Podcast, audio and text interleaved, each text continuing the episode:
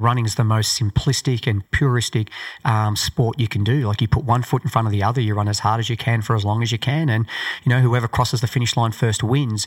But to see people now not have that joy, and you know, I ask a lot of athletes why did they start running, you know, and a lot of them started running because they wanted to run with their dad or they wanted to make the school team, and they speak with all this joy, and it saddens me that at this point that a lot of them they don't have joy. Like this is like they're just they've got tunnel vision and they're going to make it and they'll sacrifice everything and you know they come to training and you can just see that there's just this um, tension in them and they just can't let it go and they've already analyzed overanalyzed and psychoanalyzed just the training workout. And i'm like just let it go. Like you'll have good runs and you'll have bad ones. I mean if you have a bad one catch up with some friends and go out and have a beer and just let it go, you know. And so trying to get them to realize that training is a cumulative effect and it takes weeks and months and years. And if you've already got this attitude starting out in your career, you're not going to last. And so trying to get them centered as to why they do it, what they want to get out of it, but more importantly, enjoying it. That's Lee Troop. And this is episode 72 of the Morning Shakeout Podcast.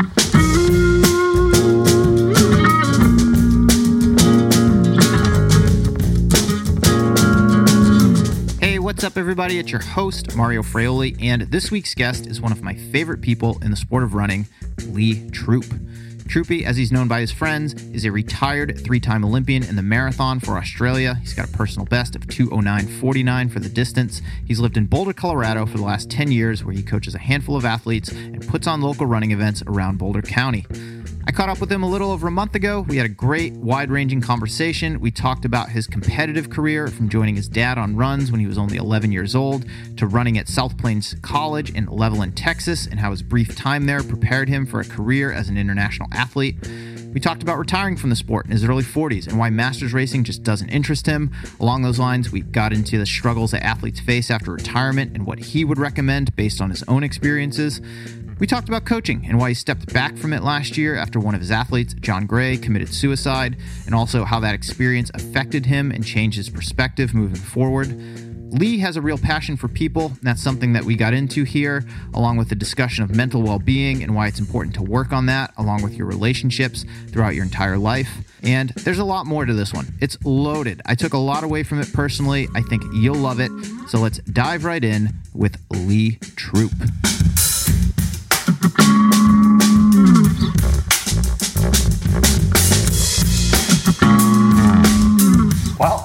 uh, it says we have 25 hours of recording time, so we can literally go all day if we need to. But Lee Troop, welcome to the Morning Shakeout podcast. Thanks, Mario. Thanks for having me. Last time I saw you was in Chicago this past fall at the Chicago Marathon. We had a brief interaction in the hotel lobby. I'd love to learn what's been going on for you since then.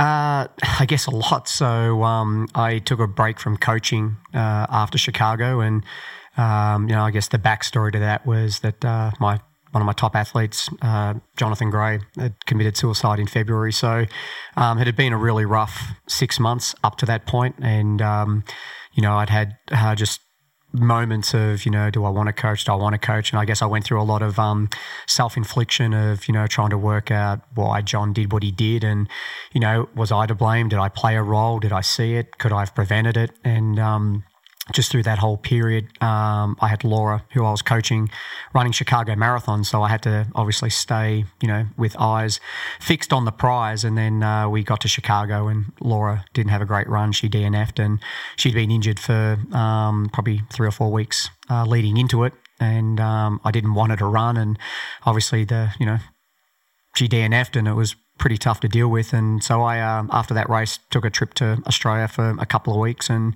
I just made the decision that when I got back, I was going to take a break from coaching and just try to get myself calibrated again. And um, I took that break, and um, I'm now back coaching. I've only got uh, five athletes at the moment that I'm working with, and not looking to expand beyond that. Um, and just focusing on their efforts leading into to 2020. Um, and yeah, just going from there. So just good to be back with a you know good, good clear mind and vision, and um, looking forward to just getting back amongst it again, um, bit by bit, and much more slowly this time. So up until last fall, you were coaching some individuals. You had Laura. Uh, and a couple others, I imagine. But you're also coaching the Boulder Track Club Elite. So you had a training group here in Boulder, if I'm not mistaken. Yeah, correct. So uh, I was coaching the high performance team uh, that we had here, and you know, I was coaching about 20, 25 people. Um, and then obviously we have the sub elite, so working with a lot of recreational people and working with the, you know, the I guess the recreational group is not a problem because running is not their job. Like running's just a, an extension of what they do. They have full time jobs and have families, and running's just an outlet. So you're not really on that knife edge. Um, but working with elites, um, I've certainly seen a change in the 10 years that I have been coaching at this level. And there seems to be a lot more um, mental pressure and anguish and, and, um, and stress, which, uh, you know, I jokingly said before, you know, John had passed away that I've become more of a psychologist than a, than a running coach, which, um, you know, looking back on it now, I guess no truer word has been has been said. But um, just the whole dynamics changed. I mean, I was coaching Laura and Sean Quigley, and you know, I had just a, a fantastic group, and it just took one little thing just to change, and then just my whole world from underneath just fell apart. And um, you know, I, I, look back on 2018 and it's just honestly just a blur. Like, just there's so much of that year that I've just blacked out. Whether that's intentionally or not, I'm not really sure. And um, but certainly moving into 2019, it's just good to be invigorated. Um, working with um, some great young kids, Jacob Riley, that used to be with the Hansons team. Sure. Uh, he's been injured with an Achilles injury for like two or three years, and um, he moved out here shortly after the 2016 um, trials and we had surgery on it uh, a year ago, and he had a couple of setbacks, but he is finally healthy and fit, and it's just been great to to see that. And you know, I've got another young girl, Carrie Verdon, who you know um, she was injured a senior year at CU, and uh, then she took a year out, and so I started with her where she just wanted to get back into running. She's a teacher, so I was actually getting up at six o'clock in the morning coaching her. Um, I don't know, things just started to change a little bit, in particularly with those two people, because um, I'd said I'll just I'll help them out to the end of the year, but then after the end of the year, I don't think I'm going to coach anymore. Um, but just seeing you know Jake with that desire um, to get back to his best and to make the Olympic trials with all the hardships that he's faced has just been inspirational. And with Carrie, you know, just like she's a full time teacher, she's getting up at six a.m. and here I am driving in the car at with my lights on and it's snowing and those little things are the things that as a coach I I really admire and I love. And you know I'm a I'm a blue collar guy. And so when I see athletes you know doing that it certainly didn't take long for me to all of a sudden just realize that this is what I love to do. Um, I'm not you know I guess you learn in hindsight with what you've done. And as a coach, you know, I certainly don't want to have big groups and I certainly don't want to have the, I can't say no, no answer where everyone just comes. Um, I think I'm just going to keep it pretty small. Um, I haven't traveled yet. I've only traveled to one race um, in probably nine months, and that was just Club Cross. And um, Jim Estes went with me, um, which was great. I wouldn't have gone on my own, but um, with nationals coming up, that'll be the first first big event that I've been to um, since Chicago. So um, it's just baby steps. And for me, you know, when I see coaches and agents and everyone checks in on my well-being, I sort of feel like Bill Murray in Groundhog Day, having to retell everything. And so that's sort of, I guess, I've just needed that time for me to get to a point where I've accepted, obviously, what's happened with John. Um, know that there was nothing that could have been done to have prevented it. And um, in the words of Kevin Hanson, you know, like um, this will be something that I'll deal with, but I'm never going to forget. So uh, we'll just see how we go moving into 2019 and then obviously next year, 2020. Number of directions I want to go off of that, but back to what you said about difference with what athletes are dealing with now versus 10 years ago. And you were an elite athlete yourself. What is causing a lot of that stress and anxiety and anguish that professional runners are dealing with today? Well, I think um, so. Firstly, misconceptions like when people come out of college, they think they have to be a full time athlete to be successful, which is incorrect. I mean, Steve Jones was a full time Air Force mechanic and broke the world record in the 80s, but there's this perception now. And I've seen this change where, you know, there was a little bit of pressure in high school, but the pressure came in college. Now there's a lot of pressure in high school, and now middle school programs are running cross country and track. So we're seeing earlier and earlier and earlier in ages that there's this pressure for um, kids to actually perform. And my daughter, you know, she loved running, but once she moved to middle school, just the pressure and expectation to go from where it's just fun to then like five days a week and doing three or four miles each run, that just wasn't what she was interested in. Running it had always been fun for her and she didn't want to take it seriously. And so I'm just starting to see that just as they're getting younger, there's more pressure to perform. If you don't get on the high school team, then how are you going to get on a college team? And when you perform well at high school, what college will give you a scholarship? And so when they get into school, everything, I guess they have their blinkers on. It's four years where um, I call it the Kenyan process. You just get in, you're running for championships, whether it's indoor, outdoors, cross country. Um, the school pays for your education, they pay for your housing, they put food on the table for you, you get clothing and apparel. And then as soon as they come out, they're not equipped for the real world. Like all of a sudden, they've got to get a job. And obviously, if they've got a degree in something, they're not really going to get a job that's going to be part time or allow allowing them to travel you know around the country to races. So they usually take a secondary job that's not in their field, but that job will allow them to take time off to race and they've still got to pay the rent and they've got to pay taxes and they've got to put food on the table and they just it takes them a couple of years to really work out how to be an adult which I know that's funny to say but they've had their hands held for such a long time that when they step out to being an adult it's just things that they're not prepared for. So, and then they realize that, well, I'm not going to make the Olympics. I'm not going to do this. And if I'm going to do it, I have to commit. And you go to races and you see the depth in races. And so if you're not getting appearance fees and if you're not getting sponsorships and if you're not getting prize money, um, they just get to a point where they either get broken um, or they have a breakthrough. Um, and as we found with John, you know, the pressure he kept putting on himself to try and make the Olympics. And, you know, I know that he could have been a great marathoner. I saw the training, the, you know, the, the training doesn't lie when you see it. Um, and I was confident going into LA that he would certainly run a better marathon than he did at CIM. Um, he just ran foolishly at, at CIM. Like he went went six miles too early and he paid the price because he blew up six miles uh, before the end.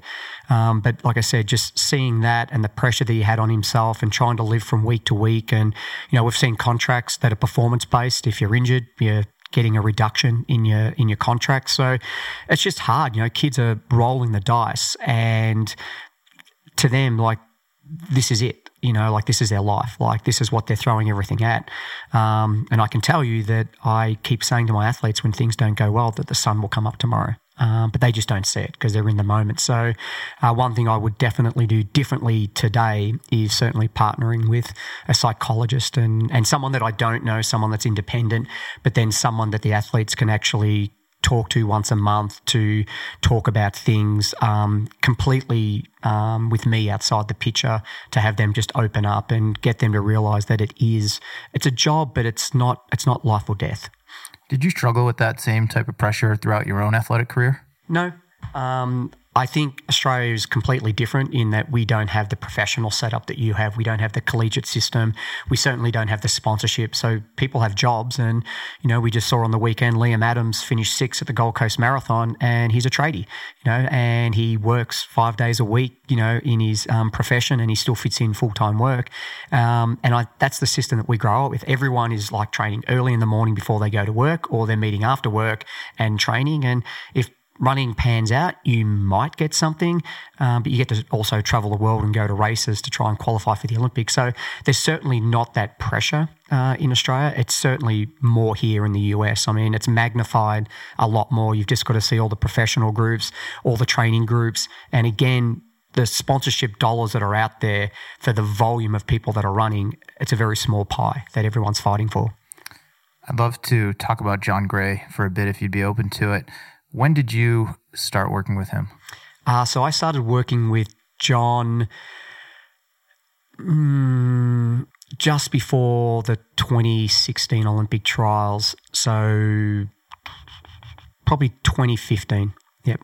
And from his standpoint, when he came to you to ask you to be his coach, what were his objectives as an athlete when he first approached you to work together? Um, he had a lot of frustrations. He'd been running with Team USA Minnesota and had been working with Dennis, and just things weren't gelling there. And he wanted to come across. So I called Dennis. I any athlete that um, has come from another group, I've always called the coach. Um, I have no dog in the fight with any of that, and so I just called Dennis just to get a bit of background and yeah, just I think um, they had both outgrown the relationship and obviously with, with the team. And John was just looking at, at different options and he just wanted to change. And so Boulder was where he wanted to be. And at that time, I had 20 people. I mean, at the Olympic trials in 2016, I think in the marathon, I had nine, and on the track, I had five. Um, and so he fitted in nicely. He was completely different to anyone in my group. Um, his personality uh, was, um, for some on the team, difficult to take.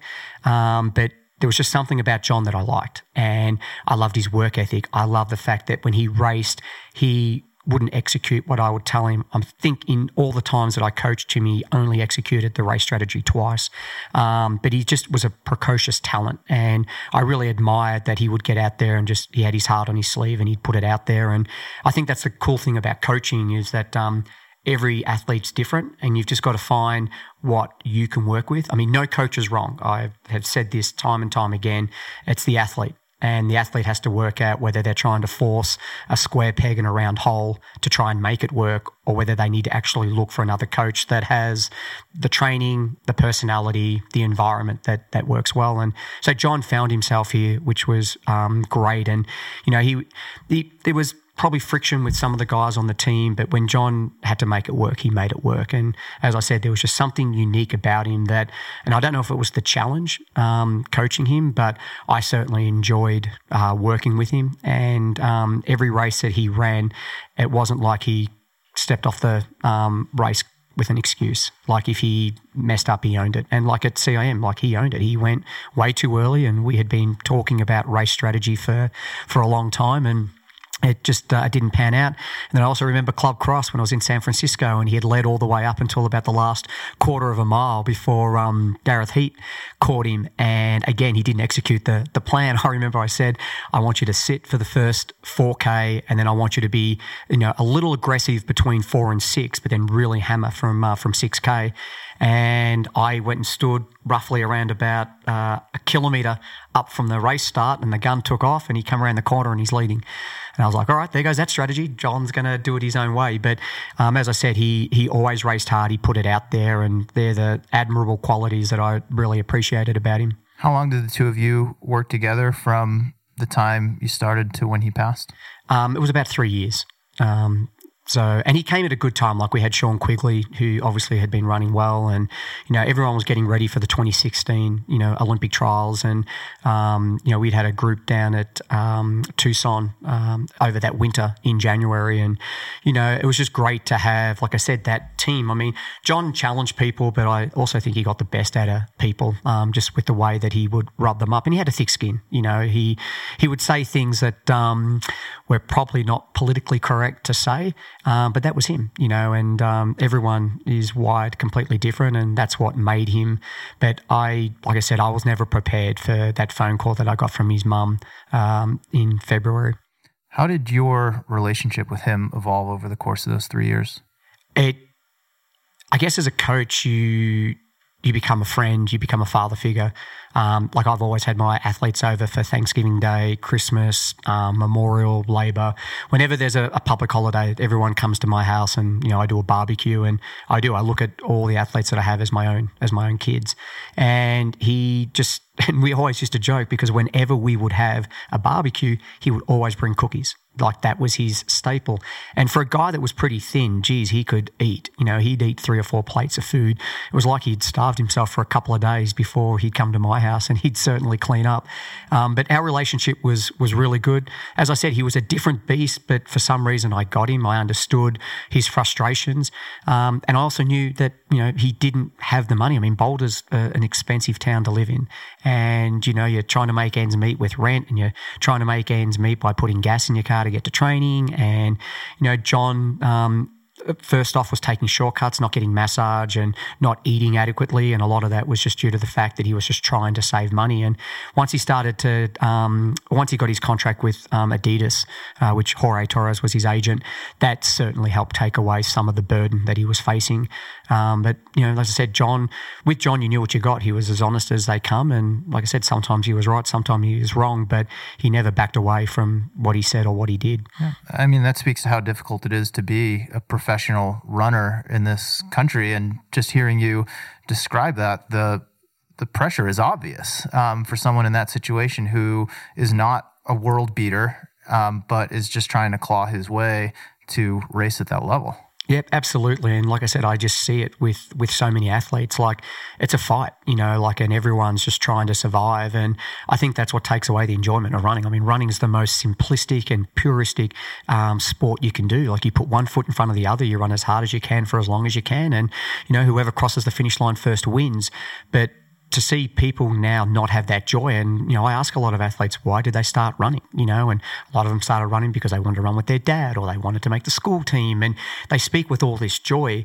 And it saddens me that at this point that a lot of them, they don't have joy. Like this is like they're just they've got tunnel vision and they're going to make it and they'll sacrifice everything and you know they come to training and you can just see that there's just this um, tension in them and they just can't let it go. And they've already analyzed, overanalyzed, and psychoanalyzed just the training workout.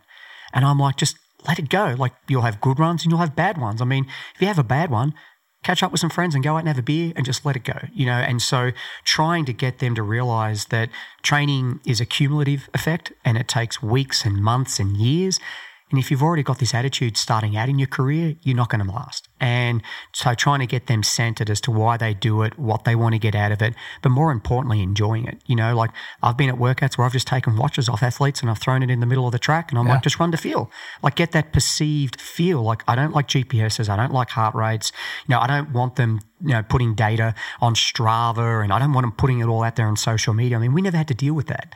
And it's one of those things that I can look at so many things as a coach and I can tell you which athletes have pretty much run their race before they get to the race just by the training data and seeing that they're actually training faster than they can race, which means they're putting all their effort into training.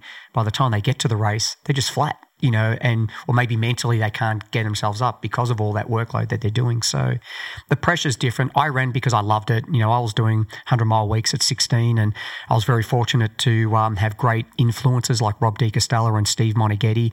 But I just love to run. You know, I started running because my dad wanted to lose weight, and it always stuck with me. And every time something didn't go right or it went astray, I had friends that could center me where I'd go out and have a few beers, and we talk about everything but running and it would it would calibrate me that I'd be like, all right, time to get back to work. But these kids are in a bubble, and this is all they've got, and this is all they're focused on, and, and it's just disappointing when they walk away. A lot of them walk away with just such a disappointment about running and how much they dislike running. Sure. I think those are important considerations, whether you're talking about an aspiring professional athlete or even an age group. I just had a conversation, actually, the podcast that I have out now as we're speaking is with Gwen Jorgensen. And one thing she talked to me about was separating herself from sport. And when she was able to do that, she was able to perform much better. And I think as athletes, whether you're an age group or trying to run a personal best or qualify for Boston, or you are that aspiring Olympian or professional, it's important to separate yourself from that, have a life outside of running that can you know they can complement one another.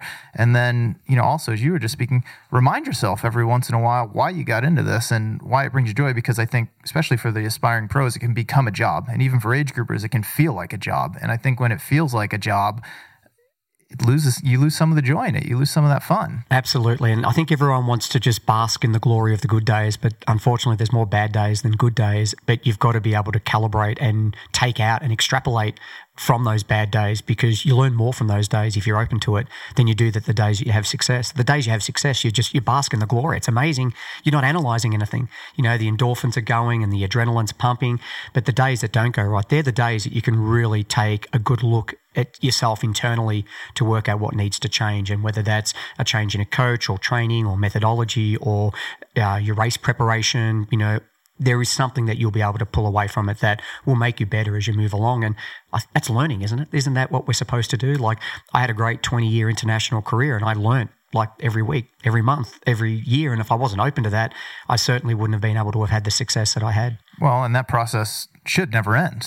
Yeah. I mean, if we think we've got it all figured out, we're going to be in trouble before you know it. Well, you know, I had a blessed 45 years of life until last year, and I learned so much in that six month dark period that I had, you know, just trying to work through things and navigate things. And, you know, I felt like, why am I getting all this bad luck? But I certainly think it was just a life lesson for me to just calibrate, look at maybe some of the dead baggage that I had hanging on, and also look at some of the good things that I'd probably taken for granted. And you know, it's um, it's certainly blissful to come out the other side and just be um, moving it, still moving forward, but just moving in a in a in a better and more comfortable direction.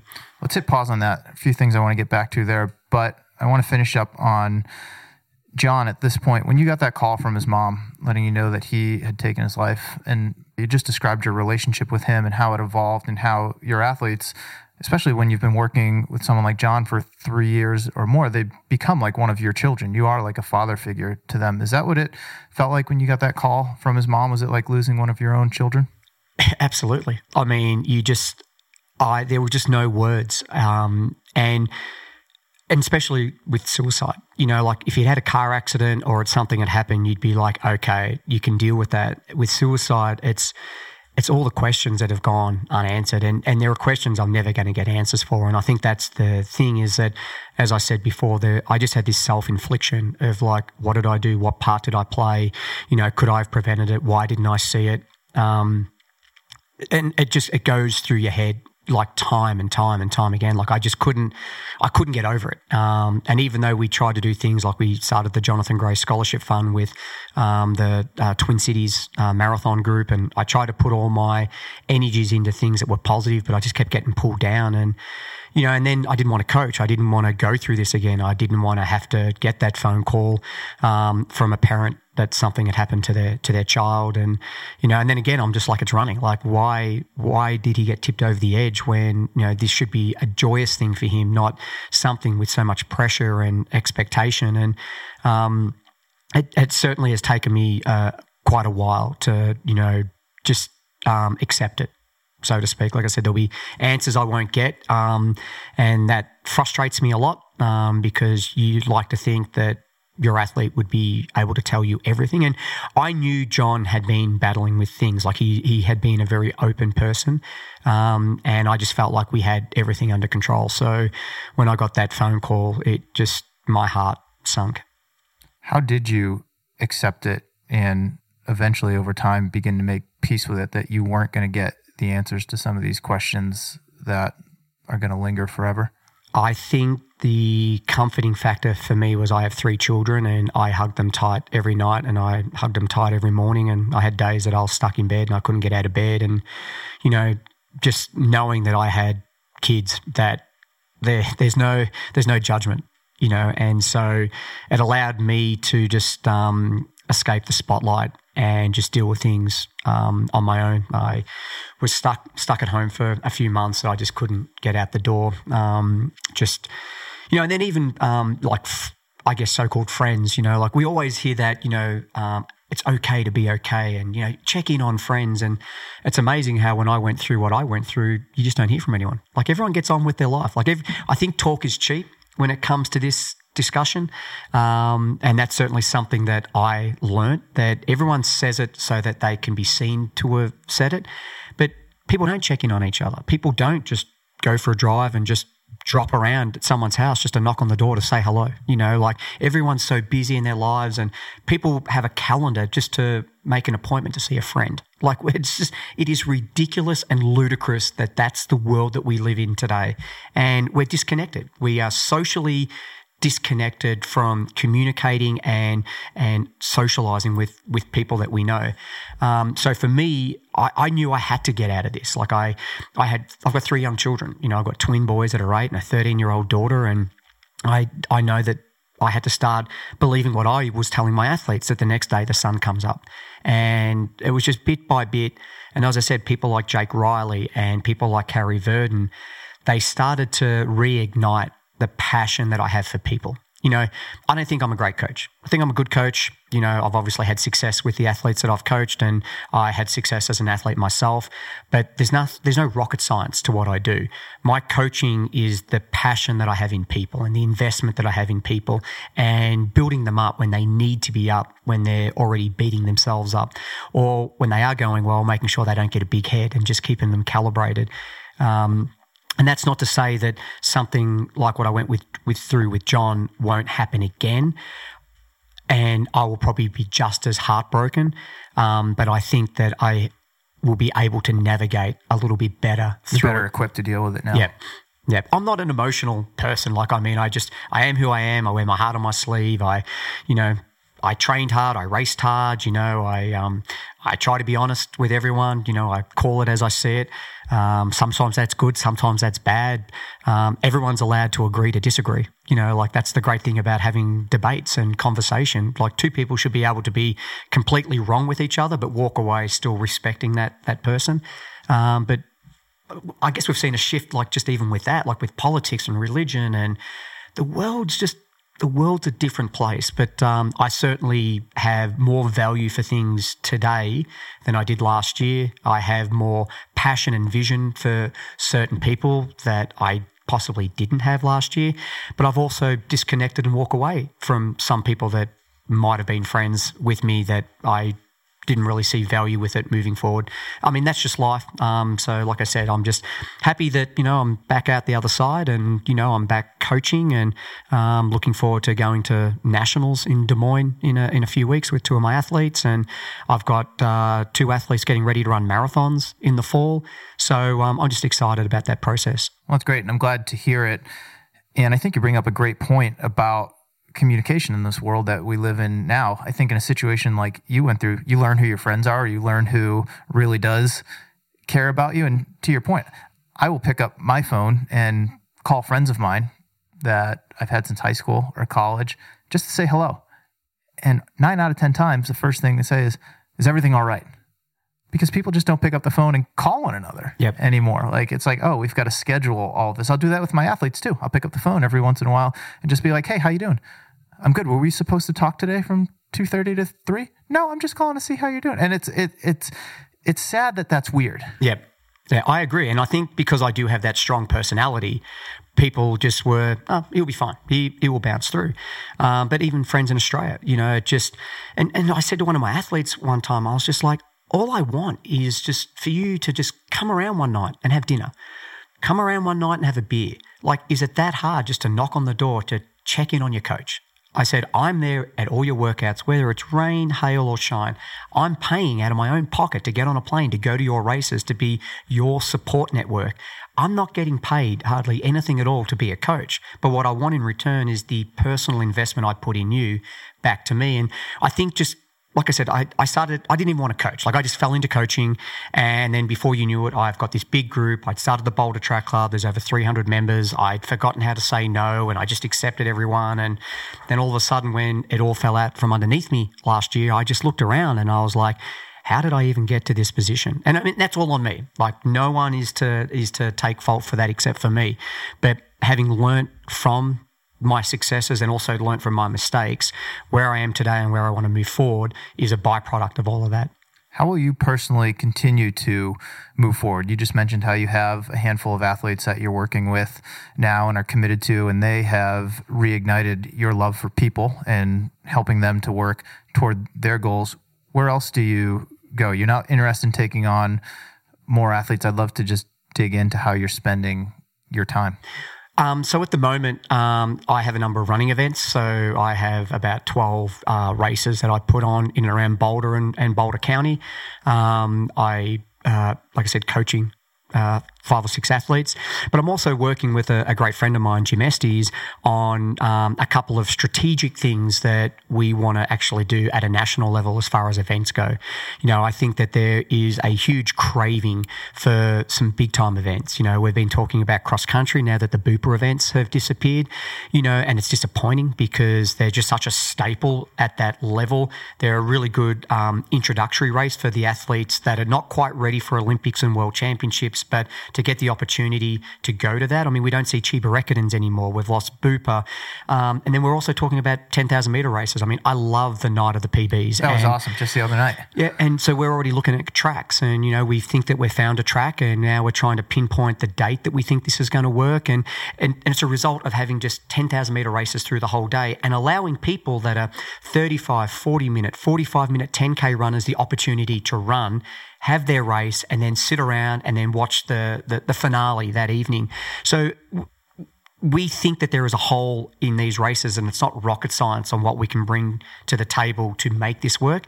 And I'm hoping that we can roll that out in the next couple of months. So we've been doing a lot of uh, traveling, a lot of strategizing and, and looking at that. And um, hopefully that helps the sport you know, to continue to blossom. And we certainly got a lot of passion for those athletes that are at that sub elite and trying to break through.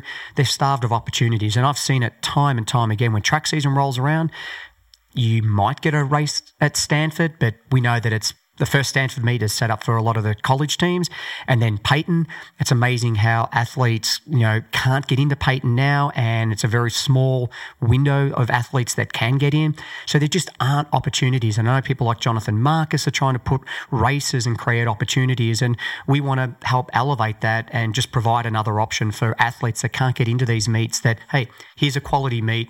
We're taking care of the entertainment. We're taking care of, you know, getting the pacing. We're going to just lay it all out for you. All you've got to do is just turn up and give it all. Well, I think that's important from a couple different standpoints. Number one, creating those opportunities for the elite athletes, because as you mentioned, they're going away um, globally and certainly here in this U.S. So you mentioned Jonathan Marcus. They have the Sunset Meet coming up just in tomorrow. It's coming up tomorrow, yeah. July 9th. Um, yeah. The Morning Shakeout sponsoring the Women's 5000. Those are super important. But also, you had mentioned like the night of 10K PBs, which is an event that goes on in the UK, and they literally have 10,000 meter races all afternoon and evening from, you know, the 40, 45 minute 10Ks all the way to folks trying to hit world and Olympic standards. But what that does is it fosters connection, um, creates opportunities for the elite athletes, but it also, you know, allows the average age grouper to feel very connected to you know this person who otherwise doesn't share much in common with them, at least in their eyes. Um, it shows like they do. You're racing on the same track, the same distance, um, same conditions, same environment, and that's important. The sport has lost that, and you know, in a lot of ways, the Stanford meets are great.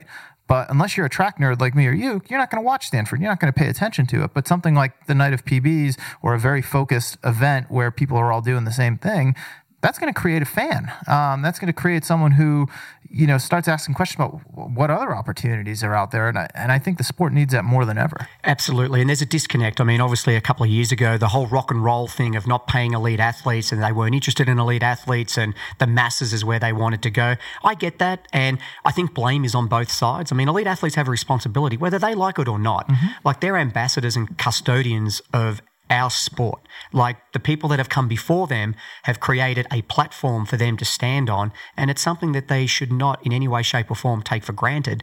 They need to continue to build what has been built up from the 70s and the 80s and the 90s. I mean, you look at Bill Rodgers and Frank Shorter, you could talk to them, you could touch them, you could feel them, like and you had that sense that you're standing on the same start line as them we have this disconnect now of elite want to be elite and they want to be promoted, but they're not doing enough to allow the masses, the people that follow them, the people that adore them, the opportunity to ride with them. And absolutely, I think these little things are, are healthy conversations to have in how can elite athletes make the sport better. Don't turn up to races, put your hand out, want an appearance fee, want prize money, and then disappear. I know a lot of races now are trying to get them to tap into their own social media feeds to build their followers to follow what they're doing, but there's more that needs to be done to that. Going to your local school and just going for a run with high school kids, you don't need an invite. Like if you're a name, just call the school and speak to the coach and come and do it. And, and those it. kids are going to be fans for years. Correct. And you don't need to have media there to, you know, promote what you're doing. Do it because as a person you want to contribute to the sport to make the sport better and to make the world a better place. And so if some of those athletes could start to do that, see that, then I think we'll see a bigger base start to build and from that we'll start to see more opportunities. Yeah, I couldn't agree more. I mean, it's part of the athlete's job whether it's written into their contract or not to help further the sport. Like that's a responsibility that you take on when you are at the top of the game and you have that platform and you have that visibility. Uh, and if that goes away, this the sport's going to go away. Absolutely. I mean, we now have a, a, society where we have like elite athletes, so we're talking the very, very best that are sponsored because of their performances, and then we have social influencers that are sponsored and they want to be elite, but they're not. But they're just very, very savvy with how they promote themselves in social media, and brands want to partner with that. And it's the people in the middle that are missing out. Mm-hmm. And they've got to work out which way they want to go. They either have to elevate themselves and perform better, or they're going to have to use social media and engage with the masses in order to be identified. And, you know, I'm glad I never had to deal with this when I was running. You just ran and you made teams and you got sponsored based on performance. But today, there's just so many other different ways that shifted. Brands are looking for exposure and athletes, they've got to be creative. We've been speaking for a little over half hour now. We haven't even got into your running career, which is really remarkable. You're a three-time Olympian for Australia. You've been based here in the U.S. for a while now. Let's go back to the beginning. How did you get your start in running? Uh, I ran because my dad wanted to lose weight. So my dad had just got to a point where he had felt unhealthy and uh, was overweight, and he was a you know, a little bit of a smoker, but a drinker, and he just wanted to get into running. And luckily, um, it came at the time that Rob de Castella was at his peak, and so you know, Dad bought you know, run like Deek, be like Deek, train like Deek, and um, and I remember as a young kid, I watched uh, the the Billy Mills uh, movie Running Brave, mm-hmm. and um, that's how I got involved, just running with my dad, and then having these um, inspirational people like Billy Mills and and Rob de Castella as uh, I guess the the beacon of what I wanted to do. Do you remember your first race? I certainly do. My dad had a rule of thumb, and that was that I could never do a race unless I had trained for three weeks. And so my first race that I did was uh, it was called the Barwon Banks Fun Run. It was a 10k fun run. Um, ironically, the Barwon Banks, which is a river, is now actually known as the Troop Loop, so it's been named after me. Uh, but that was where I got my my first race. I was like a 10 or 11 years of age. That's incredible. When did you realize that you had a competitive streak? Um, I'd always been competitive. I'd played other sports. I played football and cricket and uh, basketball. I did karate. The thing with running that I loved about it was that you were you were responsible for your result. Like when you play team sports, someone can let the team down, and you know the win or the loss can come as the result of an individual. And you know I didn't mind if that was on me. You know, if I lost, I could own it, and if I won, then I deserved it. Um, and so when I was about 16, I started to realize that this is what I wanted to do. And I was good in my hometown, but I wasn't good at a national level. Like I'd win school races, but if I had to go and race the best 16 year old kids in the country, like I'd be lucky to finish in the top third. And it was just each year I just got better and better and I set new goals for myself, you know, from fastest runner in the school to fastest runner with all our local schools to fastest runner um, with all the state schools and, um, and so forth. And then in 1991, I went to the Australian All Schools Championship, um, and it was actually combined with the Australian Under 20 Championships. Like, I didn't even know there was competition outside of secondary schools, and I happened to win uh, the Australian Schoolboys Championship, and then I was second overall in the Australian Under 20 Championships. And everyone started talking about that I was going to be making the World Cross Country Championships for Boston. And I had no idea. Oh, what, 92 at Franklin yeah, Park. Yeah, I had no idea what that meant. You know, uh, this was 91 when I'd done it, and uh, Boston was 92. And I had no idea. And anyway, uh, they didn't send a junior team. Uh, well, they sent one individual junior, but they didn't send a, a junior men's team. And then I got a phone call um, for a scholarship opportunity um, at uh, university, so University of Texas at San Antonio. Uh, there was a guy there, Steve Barlow, who was an Australian, and Sean Flanagan was the coach. And anyway, I ummed and ahed because the only thing I really knew about America at that time was Beverly Hills 90210. So I was like, oh, I guess everything will be like California. And Anyway, I decided Texas. not to go, and then um, then I decided I wanted to go, and then when I decided I wanted to go, school had already started, and my scholarship had been given away. So they had suggested that maybe I go to a junior college if that's what wanted to happen. So they made some phone calls, and I ended up at South Plains College in Levelland, Texas. Uh, I flew over with my surfboard, uh, not knowing that the closest ocean was about about six hours away, um, and that certainly was the making of me and my career to be in the panhandle of Texas, no friends, no one, being so far removed from everything, being in a dry town. You know, we could start drinking at 18. And of course, in the US, you couldn't till you were 21. Um, that, yeah, my parents gave me a one way airline ticket and they said, when you want to come home, call us and we'll pay for the return. And three days in, I called them and said, Look, I can't handle this. This is nothing like Australia. It's nothing like what I thought it would be. And my mum said, We knew you would say that. And you're there for six months and hung up. And I ended up being there for 18 months. And it certainly helped prepare me for being an international athlete. And there was nothing in any town or any race or wherever I traveled around the world that I was not prepared for by my um, learning curve at South Plains College. Where did you go after 18 months? Did you go back to Australia or did you matriculate to a four year institution? No, I went back home. Um, it was 94. I wanted to make the Atlanta Olympics in 96. Um, and I got home in, uh, it was probably around November, December. Um, I had gone out uh, for Christmas Eve drinks with friends. And uh, unfortunately, I was assaulted uh, one night walking to get a taxi to go home.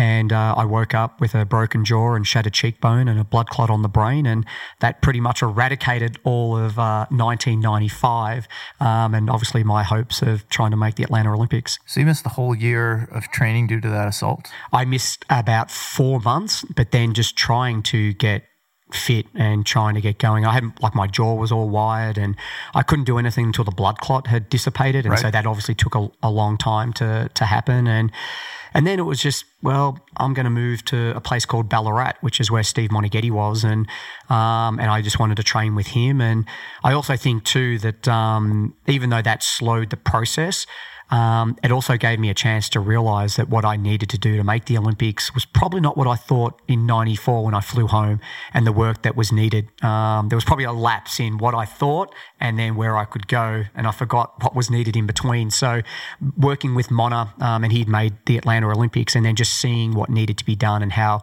you needed to be um, much more professional as an athlete, then opened my eyes up completely. And then I knew from 96 when I was watching the Atlanta Olympics on TV at 4 a.m. in the morning that in 2000 I was going to be making the team. In retrospect, was not being able to try and qualify for the Olympics in 96 a blessing for you? Absolutely. It just made me a lot more determined and um, a lot more motivated to make sure that uh, I left no stone unturned. And I think, you know, I would have come home and I would have had this idea and I would have gone through the process. And if I'm going to be completely honest, I probably would have fell short. So um, at least this way, it just hardened me up a lot more.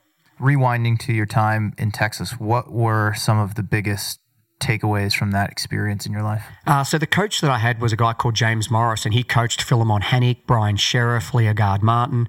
I mean, Phil- Philemon Hanneck at the time was one of the best racers in the US from uh, 5K through to the half marathon. You know, he was unbeaten for, for a couple of years. And uh, I just had a coach that was extremely invested um, in, in me and was invested in the team. And, you know, I, I was like a big fish in a, small ocean in Australia and I come to the US and all of a sudden I realized I was the tiniest fish in the world and you know how competitive like NAI and uh, junior college is with the influx of Africans that are there and I really had to step up my game and um, I was just thankful that I had a coach that was very people orientated.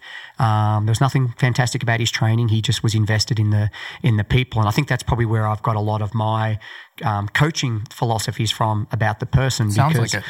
he, um, I was not the easiest athlete to coach, um, and he was able to manipulate different ways to get the best out of me. What made you difficult as an athlete to coach? Um, just my personality. I think at the end of the day, I'm a sprinter and a distance guy's personality. um, and uh, like I'm, I'm, I, I want to be aggressive with my training. I want to be aggressive with my racing. Like I want to put it all out there. And when I cross that finish line, I want to know that I've given everything. And there's no excuses. Like win, lose, or draw. Like I gave it everything. And it's really, really hard. Like there was nothing wrong with my motivation, but sometimes it's hard to break in a Brumby. You know, it's, it's hard to break in a stallion. And um, I think my coach just had the patience to work with me to get me to just come down a level. I mean, you got really two types of athletes. You've got those that it's like leading a horse to water, but you can't force it to drink. And then you've got the others that are just going so hard and you're trying to pull the reins on. And that was me. And he was able to just get me to not hammer out every workout, not hammer out easy, every easy run, not hammer out every long run, um, and to make sure that the training level was at that point that I wasn't redlining and what I was saving would help me to race better. And, you know, we, we came up with this, um, like this quote that I would train at 90% and I'd race at 110. Now, there's no such thing as 110, but you can understand the reason why we came up with that. Even out to 100. Yeah, that's right. Do you use that experience in your own coaching now when you see an athlete who shares a similar personality to you and you're like, hey, I, I understand you and how you operate, but here's why we need to scale things back a little bit. Absolutely. I I tell everyone, do as I say and not as I do. And there's not going to be one thing that they want to experiment or try or do that I've not done. And the reality is, it's boring training week after week, month after month, year after year. And it's the cumulative effect of that that's going to make you good. Trying to take a shortcut here or trying to push the envelope there, you're going to get injured. And then the more injuries you get, the harder it's going to be to keep coming back. And you know, athletes are really like a cat with nine lives. But if you're continually using your lives up with injuries, you're just going to get to a point where your body's riddled and broken down and you're done. So trying to get them to have the foresight, but more importantly, have the confidence in me is the contributing point that allows them to have success or not. And, you know, I will know within six to 12 months if I'm a good fit for that, for that athlete. Um, and there's nothing wrong if I'm not. But if they can't buy in and they can't um, take that step back to let me do all the, the mental work and they've just got to provide the physical work, then you just know that that relationship's not going to pan out. Back to your career as an athlete, what did making the Olympic team in 2000 do for you? Um, at the time, not a lot. I really was green behind the ears where it was in Sydney. It's an hour from Melbourne. I was 26, 27. Um, I really underestimated the impact of the Olympics. Had the Olympics been in another country, I think I would have gone in with just a, a totally different perception of things. Um, but because it was in Sydney, I'm like, well, it's just an hour up the road. You know, we're going to be doing all our training here in Australia. Um, I, to me, it was just like it was just going to be another race. Um, I didn't really like this is the Olympics. It's a it's a home Olympics, and I think had the Olympics been somewhere else, my and the second Olympics were in Australia, I certainly would have embraced it and I would have appreciated it a lot more. But you know, I debuted at, at two eleven at the London Marathon, and you know when the Olympics rolled around, I was just like, yep, I'm going to be in the top ten, and I trained as hard as I could. I got a stress fracture um, at the start of January of that year um, right up in my femur, and I was training um, stupidly three times a day um, because I'd read somewhere the Japanese were doing that, and I was doing you know crazy crazy training volume, and I'd slipped off a step, and basically what had happened was I had just um, like shifted the the the pelvis just slightly, but doing that volume, the femur wasn't sitting properly in, and just you know that constant pounding that led to it. a stress fracture. And so I missed eight weeks of training and then I had six weeks to come up for our Olympic trials. And luckily, I had a guy staying with me, a guy called Richard Nerurkar, who was a great athlete for, for Great Britain. And he was injured. And so we were cross training a lot together. And then I went to the Olympic trials and I ran 216 or 217, but I'd qualified for the Olympics off that you know minimal amount of training. But what i didn't do after that was take time to let everything recover and then start the process again because the olympics were in australia and i wanted to run well. So i just kept hammering the training. I didn't take any time off. I figured i'd already had eight weeks off. I've only been training for six weeks. I now need to put together four or five really good months of training to be in the top 10. And the Olympics rolled around and we were on the last day and you're not prepared for the highs and lows that come with athletes. You know, like if they're bundled out on day one, they're out partying and drinking, but they're staying in the village. And you've still got to keep your mindset switched on for the race on the last day. And, you know, day by day, people will be bundled out and they're all partying and the marathon was at four o'clock in the afternoon, and you're trying to go and have breakfast the morning of the race, and everyone's coming in from having massive nights. Yeah, the games are pretty much over at that point, minus your event. The athletes don't care except for the marathoners, right. you know, and everyone's getting excited then for the closing ceremony. So it was extremely difficult to try and stay really focused on what I needed to do. But you know, I remember going out to the race start, and you know, the crowd, you know, Aussie, Aussie, Aussie, oi, oi, oi, and you know, you just were like caught up in it and we took off and I was fourth at halfway and running the race of my life and the crowd were like 10 deep and you know it was just an unbelievable experience. And then at 23k we had to drop down about you know three 400 meters on this downhill before we took a really steep incline to go up the glebe island bridge. And as we were striding out going down the uh, the hill i just felt this like pop in my in my stomach. And it felt like a stitch. And as soon as we had to go up the Glebe Island Bridge, I'm like, oh, geez, this is, God, I've got a stitch. Why, why have I got a stitch? Did I consume too much fluids at the 20k mark and as we were going up the up the bridge it just was getting like slightly tighter and tighter and tighter and we had to run into a headwind so once i dropped off that group that we were in with a lead pack of 10, all of a sudden I just started to fall back through the field. And then as we went down the other side of it, I couldn't get it to go away. And it got worse and worse. And, you know, I remember at 36 kilometers, I was like vomiting blood. And I was just like, ah, this is just going to be a day that I'm just going to have to finish the race. And I was motivated by the fact that you had to finish within two and a half hours. If you didn't finish within two and a half hours, you had to finish on the warm up track. And this is the thing that really is disappointing about our sport is the closing ceremony is being, you know, transported to billions of people around the world. And if you haven't finished, sorry, you go on the warm up track where there's probably a couple of officials waiting for you. Your we'll family's not even going to get in there. TV and- yeah, everyone's at the closing ceremony. Oh, so man. I I I don't really remember much, but you know I ran into the um into the stadium. Uh, I ran around the stadium, and as soon as I finished, I just wanted to get out of there. You know, and there was Rob De Castella, Steve Moneghetti, uh, Rod de Highden, and Australians have Australians have always had this tradition that when you you go away as a team of three. When you cross that finish line, it doesn't matter whether you win or what position, you wait until the last person finishes. And if you're in a major championship race like the World Champs or Olympics and you want to withdraw, you're to take your singlet off and you're to leave it on the side of the road. Like that's the tradition that we have. And so like you just, you're trying to get in there. And I just remember seeing those guys and I just started crying. I didn't know what was wrong. And I'm looking for an exit to get out and I found a door and I walked out. And as I walked out, it was like this massive thud, even though there wasn't, and the door closed and I couldn't get back into the stadium. And I was like, shoot. And my gear was sitting in the um, in the uh, call area where everyone goes to, and coaches are all looking for me, and I'm crying. I didn't know what was going on.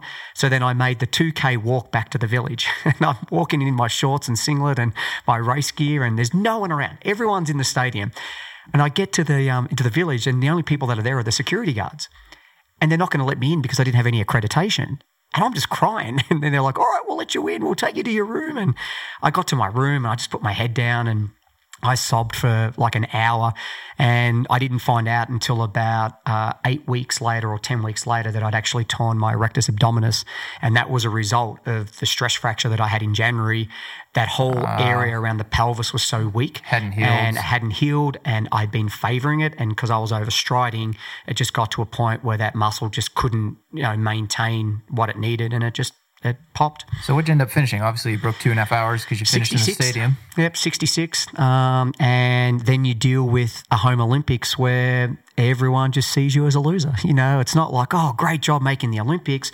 We're basking in the glory of medalists. And if you're not a medalist, you failed. And so I then had to deal with that for the next couple of months because, you know, particularly being at home and being a marathon runner, you've got to go to all these events. And basically, you just, you're you're shunted to the back and all the medalists are at the front and then what happens is you know you do your speeches and it's like all right the athletes are going to go out and you know sign autographs and you move out to walk around and there's no one there. They're just following the medalists. So i'd learned a lot in that year of the highs and lows of what it takes being an olympic athlete and what it takes to be successful. And that was certainly a, a turning point for me um, to then get better and faster and spend the, the rest of my career focused on trying to break rob de castella's marathon record. So I was going to ask after that initial disappointment, did you know that you wanted to pick yourself back up and stay with it and see if you could make another Olympic team and, you know, just sort of rectify what had happened in Well, Sydney? I said earlier on that you, you either get broken or you break through,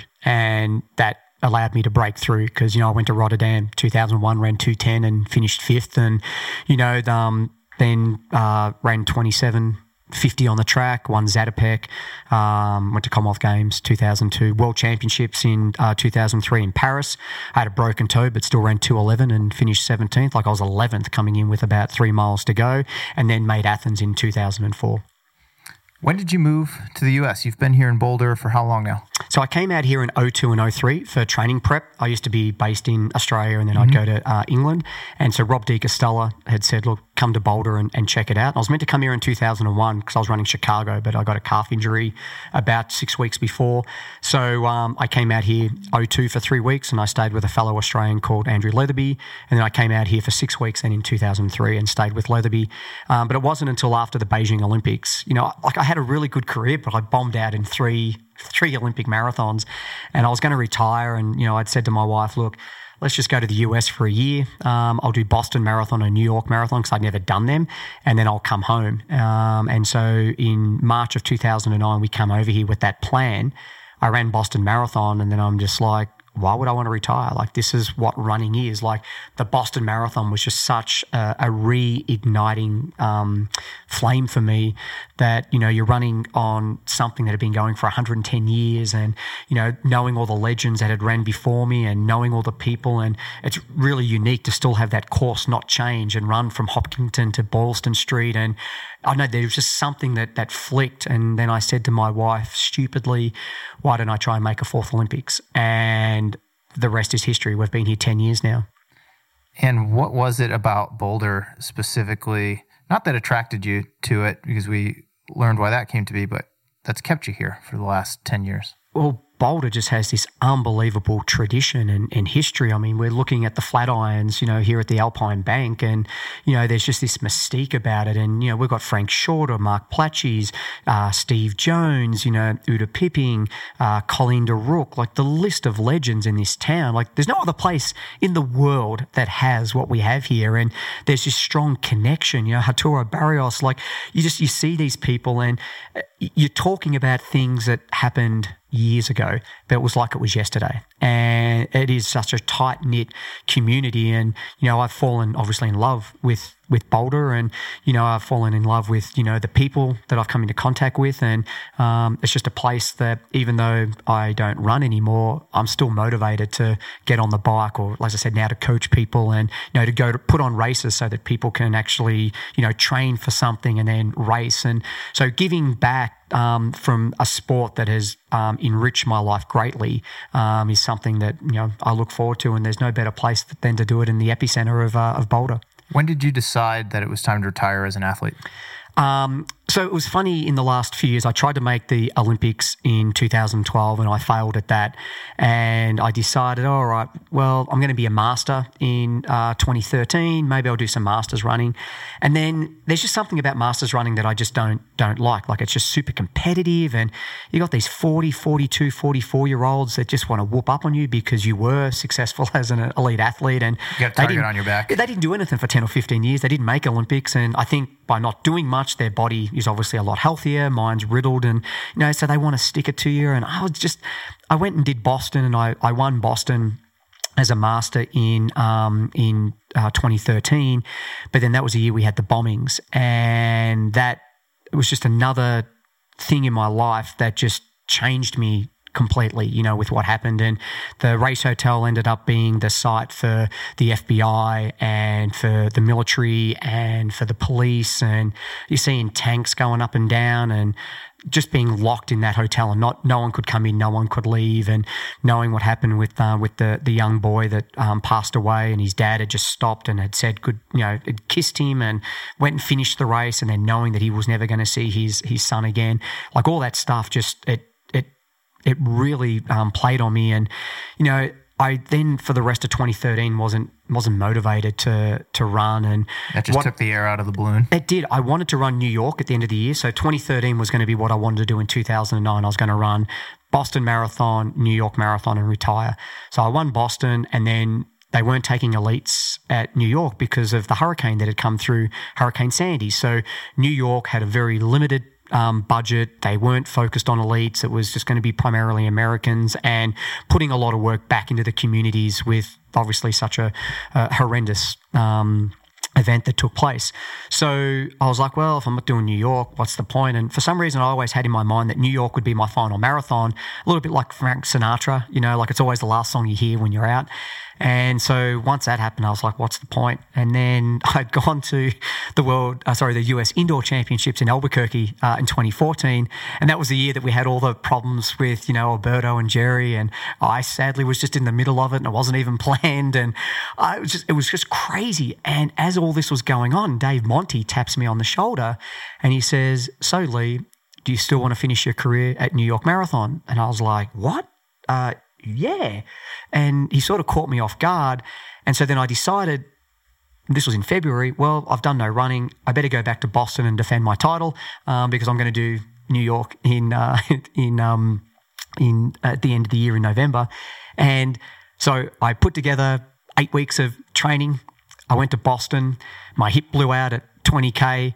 I basically just walked and jogged and got through in three and a half hours. I got sunburnt. I flew home. Three days later, I ended up in emergency. I had a blood clot on my lung as a result. And I was like, I don't know if New York's going to happen. But I then came out with the, the, um, the role of all right, I'll go back to Australia, I'll do Gold Coast Marathon. That'll be my final marathon, and then I'll get ready for New York, and New York will be my final marathon. So uh, at the end of 2014, I retired, and then obviously the next marathon I did was um, LA in John's honor, but that was never never planned. Yeah, was that a hard transition for you to move on from this career as an athlete? So a lot of athletes struggle with that. Yep. It, it's extremely difficult. And you spend your whole life, like I had a 20 year career as an athlete. You travel the world, you're sponsored, you get appearance fees, you get prize money, you're finishing in the top five of, you know, world marathon majors and, you know, you're trying to break records and all of a sudden it's gone. And you're just sitting there and you're like, well, what am I going to do now? Because as an athlete, like you're doing 130, 150 miles a week. So you're training morning, you're training night you're getting an afternoon nap in to recover for all the training. You got two massages a week, you've got physical therapy, you go to the gym twice a week. Your whole eating structure is built around your running. Like I knew what I was eating from Sunday right through to Saturday every week. All of a sudden it's gone and it's such a tough transition. And I really didn't know what I wanted to do. So I bought a running store and I was coaching and I was like, all right, well, this is what I'm going to do for, you know, the rest of my life. And um, it took me quite a while to just be able to then navigate a different structure, a different daily structure, weekly structure that was different from what I'd been doing for 20 years. We have to wrap up here in a few minutes. I can move on to my next interview. But what advice would you give to athletes who are transitioning out of their professional career? There are a few of them who listen to the show. Yeah, to make sure that you've got things built up through your running career so that you know that when the day comes, you've got something to fall back on. And that's why I always encourage athletes to work 20 hours a week. Like, don't be a full time athlete. Like, 20 hours a week is an outlet from your running. It allows you to connect with other people that are outside of running, and it gives you something to fall back on should running not happen, whether it's injury or you retire or, or whatever. Um, so, if you can put those things in place when that day comes, that's certainly going to be tough transition to make, but at least you've got things in place to help you. And family, you know, like I've got kids and we've just moved into a different sphere. So they're playing sports and I'm running them around to different events and I'm coaching. So I'm putting time and energy into, into other people. So finding that balance is going to be different.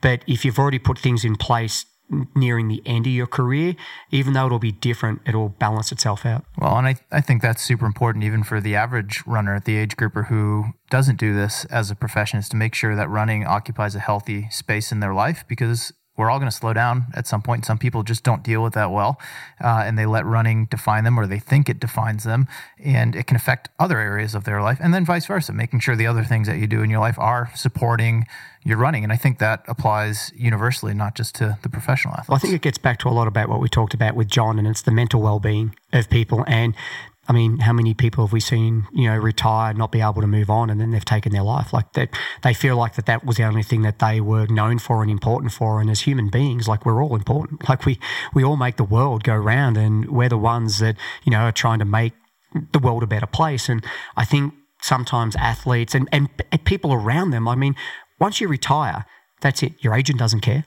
your agent just moves on to the next athletes are coming. The coach, well, he's still coaching other people and sponsors, they've all moved on. Like it's like the world stops and that's never going to change. But having things put in place where you've got your family, you've got your friends, you've got a job that you can fall back on, putting that network in place is extremely important. And, you know, there is an obligation for sponsors to help those athletes transition. There is an obligation for coaches to help those athletes. There's an obligation for agents to do all that and not just be there for the coin. You know, don't, don't just be there for the money and for the athlete and to get what you need and then discard them.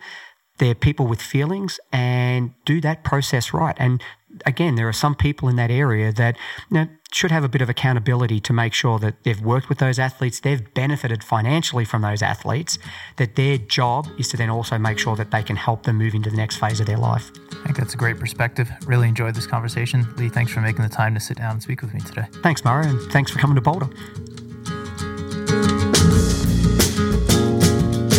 Right, we did it. Really hope you enjoyed this episode of the Morning Shakeout podcast. Thank you so much for listening in and being a part of this journey with me. If you'd like to show your support for the podcast, please tell all your friends and followers about it on your preferred social media platform and encourage them to tune in. You can also send me feedback directly on Twitter, is probably the best way, at my name. That's just Mario Fraioli.